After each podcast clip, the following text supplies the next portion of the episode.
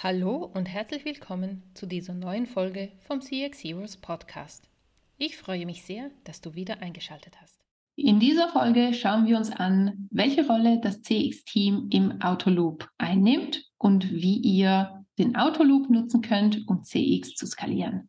Im CX Hero Podcast beantworten wir Fragen, die CX-Manager beschäftigen, räumen mit Missverständnissen auf und diskutieren, wie man CX konkret in die Praxis umsetzt. Wenn du Fragen hast, die wir aufgreifen sollten, dann hinterlasse einen Kommentar oder kontaktiere uns direkt auf school at cx-heroes.com. Und noch eine kleine Bitte, wenn diese Folge nützlich für dich war, dann hinterlasse eine positive Bewertung und abonniere den Podcast auf YouTube, Spotify oder Apple.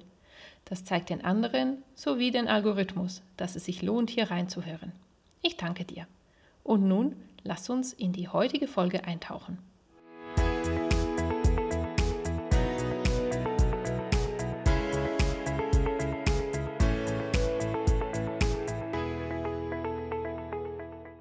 Wir kümmern uns in diesen Folgen um die Inner- und Outer Loops und darum, wie CX Manager oder CX Team diese nutzen können, um CX zu skalieren.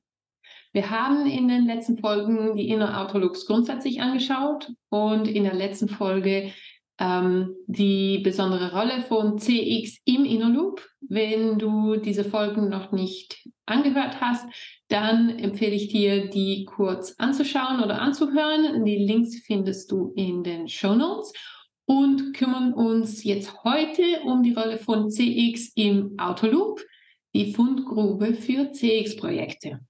Eines der größten Probleme, was ich immer wieder in meinen Coachings sehe, sind das CX-Team nicht ihre eigenen CX-Projekte durchführen. Eventuell werden sie von externen Firmen durchgeführt, von Beratungen, die diese in der Organisation durchführen, oder sie sind Informationslieferanten ähm, Richtung anderen Teams und Projekte, die dann diese Themen verarbeiten, ähm, also diese, mit diesen Kundeninsight etwa, etwas machen. Ähm, aber die Teams selber, die CX-Team selber führen keine Projekte in eigener Verantwortung mit dem eigenen Lead durch. Wenn ihr ein Voice of the Customer System habt, wenn ihr Feedbacks generiert und diese in die Organisation bringt, dann habt ihr ein reines Cash-out-System. Für die Finanzen- und Risikoabteilung ist das die unbeliebteste Position und auch die erste, die angeschaut wird, wenn es darum geht, Positionen oder Kosten zu sparen und Positionen zu streichen.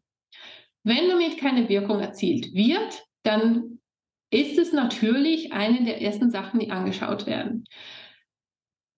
Wenn Wirkung erzielt wird, wenn Verbesserungen stattfinden und die nicht getrieben sind oder geleitet sind vom CX-Team, dann sind es andere Teams in der Organisation, die diesen Erfolg bringen, die diese Wirkung bringen. Ihr als CX-Team tut das nicht.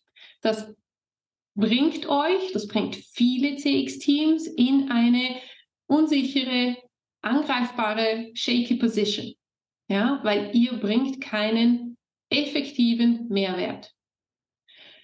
Der Autoloop ist der perfekte oder die perfekte Projektfundgrube für euch, damit ihr CX-Projekte finden könnt, initiieren könnt und diese erfolgreich durchführen, damit ihr Mehrwert generieren könnt, damit das Management irgendwann sagt, nie mehr ohne dieses Team. Nicht nur bewegt sich die Organisation und verändert tatsächlich was in den Silos, in den Touchpoints, an den konkreten Erlebnissen, sondern wir haben auch ein Team, was tatsächlich strukturelle, übergreifende Themen anpackt und die für uns als Organisation wie auch für den Kunden optimal löst.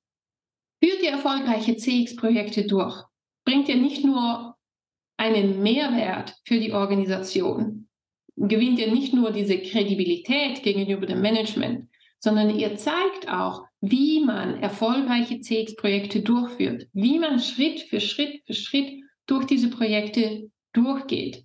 Ihr weckt Neugierde in der Organisation und natürlich auch gegenüber Kolleginnen und Kollegen habt ihr eine ganz andere Kredibilität, wenn die sagen, ah, okay, die führen ja auch diese Projekte so durch, die sind erfolgreich damit, die können aufzeigen, was für einen Mehrwert das, das bringt.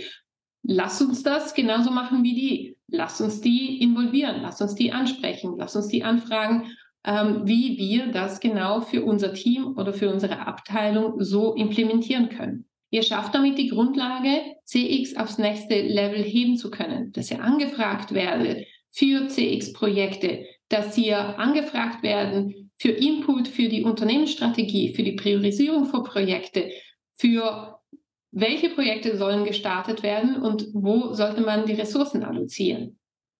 Stellt sich nun die Frage, welche Projekte eignen sich für CX-Teams? Legt als CX-Team den Fokus auf Autoloop-Projekte, also strukturelle, übergreifende Themen, die angegangen werden sollten, die einen entsprechenden Impact haben. Das sind üblicherweise Cross-Silo-Projekte, die tief in die Wertschöpfungs- oder Leistungsketten gehen. Es gibt wenige Teams in der Organisation, die die Position sind, in der Position sind und auch in der Lage sind, solche Projekte durchzuführen. CX-Teams gehören definitiv dazu. Ihr habt idealerweise die Fähigkeiten, aber auch die Kompetenz dafür, solche Projekte durchzuführen. Das sind die Projekte, die die ganze Firma voranbringt, die entsprechende Wirkung entfalten, womit ihr euch positionieren könnt und natürlich eine unglaubliche Visibilität erzielen. Drei Punkte sind bei der Auswahl vom CX-Projekt zentral. Wählt ein Thema aus, was ihr mit einem Team bearbeiten könnt, was offen ist für ein solches Projekt. Sucht euch keine Teams aus, die ihr noch evangelisieren müsst. Ja, es gibt in jedem Unternehmen erfahrungsgemäß Führungskräfte, die total offen dafür sind, die total gerne erfolgreiche Projekte implementieren, die gerne gegenüber ihren Chefs und Chefchefs vorzeigen wollen, wie sie ihre Abteilung, ihr Team vorantreiben. Und das sind die Teams, die ich euch empfehle, rauszusuchen, mit denen ihr als erstes zusammenarbeiten wollt. Wichtig ist, dass ihr den Lead oder Co-Lead über das Thema übernimmt. Macht also von Anfang an die Bedingungen und das Vorgehen glasklar, dass es da keinerlei Missverständnisse gibt. Ja? Wenn ihr sagt, es werden Kunden befragt, dann werden Kunden gefragt oder befragt und im Nachhinein wird das Vorgehen nicht nochmal über den Haufen geworfen und es ist wichtig, dass ihr den Lead habt, weil ihr wollt am Schluss dieses, diesen Erfolg aus diesem Projekt an euch verknüpfen, an euch binden. Ja, es darf gerne euer beider Erfolg sein, vom Leiter von diesem Team und euch, aber es ist wichtig, dass da eure Namen, euer Team, euer Label drauf ist. Das zweite Kriterium ist, seid egoistisch. Ja, wählt ein Thema aus, was euch dient, womit ihr euch gut positionieren könnt, womit ihr Visibilität gewinnen könnt.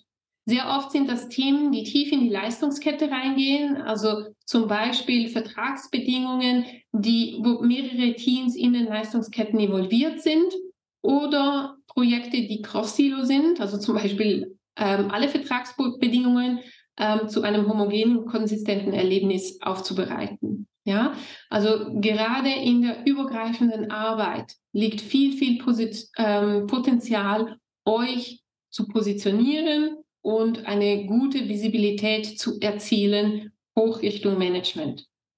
Drittes Kriterium, es sollte natürlich ein Thema sein, was einen entsprechenden Impact hat. Das hilft natürlich auch mit der Positionierung. Ihr müsst bei der Auswahl nach gewissen Kriterien vorgehen. Das sind gerne auch Fragen, die das Management stellt. Was hier sehr gut äh, funktioniert, was sehr hilfreich ist, ist eine Vierfeldmatrix. Das heißt, die Themen aus dem Autoloop nehmen, auf eine Vierfeldmatrix mappen. Und zwar sind die zwei Kriterien auf der Vier Vierfeld Vierfeldmatrix, Herrgott, Impact bzw. Schaden, also was erzielen wir damit? Hat es einen großen Impact, potenziell einen großen Schaden, der erzeugt werden kann oder eher klein? Und die, das zweite Kriterium ist die Frequenz. Das heißt, die ganzen Themen, die oben rechts sind, das sind die dringenden Themen. Das sind die Themen, wo auch das Management draufspringen wird, wenn sie eine solche Vierfeldmatrix sehen. Denn Themen, die eine hohe Frequenz haben und einen hohen Impact oder einen potenziellen großen Schaden, also zum Beispiel ähm, viele Abgänge verursachen, ähm, das ist natürlich, ähm, sind natürlich die Themen, ähm, die sich am besten auch verkaufen lassen. Wenn jetzt im Autoloop keine Themen da oben sind, ist üblicherweise nicht der Fall, aber vielleicht sind es auch extrem aufwendige Themen. Ja, das kannst du mit der Größe der Bubble im Vierfeldmatrix auch darstellen. Wenn du sagst, ja, die Verarbeitung oder die Veränderung da drin könnte potenziell sehr, sehr groß sein, ähm, dann kannst du dich dann auf entweder Themen fokussieren, die eine tiefere Frequenz haben, aber einen großen Impact oder Schaden, oder Themen, die natürlich eine hohe Frequenz haben und einen kleineren Impact. Und aus Erfahrung, meine Empfehlung ist das, ähm, potenziell sind das potenziell die besseren Themen, denn da verstecken sich eher die kleineren Projekte auch. Ja, da muss man je nachdem nicht so einen riesen Aufwand machen. Ihr wollt am Anfang Projekte haben, die ihr schnell durchführen könnt. Ich rede hier von 20, 24, 30 Wochen äh, maximal, bis ihr, bis ihr so ein Projekt durchgeführt habt. Von Kundenbefragung, von wirklich Projekt-Setup, Kundenbefragung, erste Schritte bis zur Implementierung also Prototype-Testing und dann schlussendlich die Implementierung auch in die inter interne Prozesse, den gesamten Rollout in die Organisation, Messungen, was alles dazu gehört. Genau, also Impact, Schaden potenziell versus Frequenz. Wenn es geht, sucht euch da eure CX-Projekte raus. Es stellt sich nun die Frage, wie führt man erfolgreiche CX-Projekte durch? Viele CXler haben das Gefühl, dass Design Thinking, dass das CX-Projekte sind. Design Thinking ist nur ein kleiner Teil von CX-Projekte. Es ist eine von sechs Phasen in CX-Projekte. Es gehört also einiges mehr dazu, von Messungen über das Projekt-Setup, das ganze Projektmanagement, die Implementierung, ähm, wie jetzt nur dieses reine Design Thinking. Wenn du Lust hast, bis im Februar 24 dein eigenes erstes CX-Projekt selbstständig durchzuführen, dann habe ich was für dich, denn im September startet der Lehrgang zum CX-Manager an der CX Hero School. Der Lehrgang dauert 24 Wochen. Natürlich haben wir für Weihnachten eine Pause vorgesehen. Es sind jede Woche zwei Live- Online-Lektionen und oder Coachings plus die Arbeit im eigenen Projekt. Die Teilnehmerzahl ist natürlich beschränkt, denn wir wollen uns auf die Teilnehmer konzentrieren können und äh, maximalen Mehrwert bieten können. Und das geht dann natürlich nicht, wenn wir zu viele in der Klasse sind. Ähm, und wir haben besondere Bedingungen für mehrere Anmeldungen aus einer Firma. Wenn ihr also zum Beispiel zu dritt seid und ihr wollt ein Projekt für eure Firma während dem Lehrgang durchführen, dann geht das natürlich und dann könnt ihr euch gerne bei uns melden und wir können das direkt besprechen. Nach den 24 Wochen bist du ein solide ausgebildeter CX-Manager. Das heißt, du kannst CX-Projekte finden und ihre Finanzierung sicherstellen. Du kannst Customer Journeys solide mit Kunden und Insights erheben und mappen. Du kannst Personas erstellen, Du kannst den gesamten Design Thinking Prozess, das heißt Design Thinking Workshops und Prototyping Workshops leiten, sowie danach die Prototypes mit Kunden testen. Du kannst die Sollerlebnisse in interne Prozesse ableiten, ganz wichtiger Punkt. Du beherrschst das gesamte oder die gesamte Klaviatur rund um Customer Experience Projektmanagement, damit du auch wirklich selbstsicher vor das Management treten kannst und solide Business Cases vorweisen kannst. Du erfährst nicht nur die Theorie, sondern du führst mit zwei anderen Studenten ein erstes reelles Projekt durch, eventuell eins aus der eigenen Firma. Ja? Das heißt, ihr habt jede Woche Input, Lektion und dann arbeitet ihr reell in eurem Projekt und führt das in den 24 Wochen komplett durch. Das Projekt bildet auch die Basis dann für die Zertifizierung. Es ist also kein dummes Auswendiglernen, was man mit ChatGPT ähm, in einem Quiz lösen kann, sondern es geht wirklich ums Lernen und direkt erfolgreich anwenden. Unser Ziel ist es immer in der CX Zero School, dass ihr in der Lage seid, konkret das Wissen direkt in eurer Firma in der Praxis anzuwenden. Wenn das spannend für dich klingt, dann kannst du dir die Details im Link in den Show Notes, die sind da, anschauen. Wenn du noch Fragen hast, dann kannst du dir einen Termin direkt im Kalender buchen. Der Link dazu ist auch in den Show Notes. Wir haben uns nun Inner- und Outer Loop aus der Perspektive und Rolle von CX tiefer angeschaut, haben diesen Deep Dive gemacht. Es ist so, so wichtig, Wirkung zu erzielen. Es ist enorm wichtig, absolut essentiell, dass ihr erfolgreiche CX-Projekte durchführt. Es ist wirklich wichtig, dass ihr diese Kredibilität und diesen Standing erreicht in eurem Unternehmen, damit ihr aufs nächste Level skalieren könnt.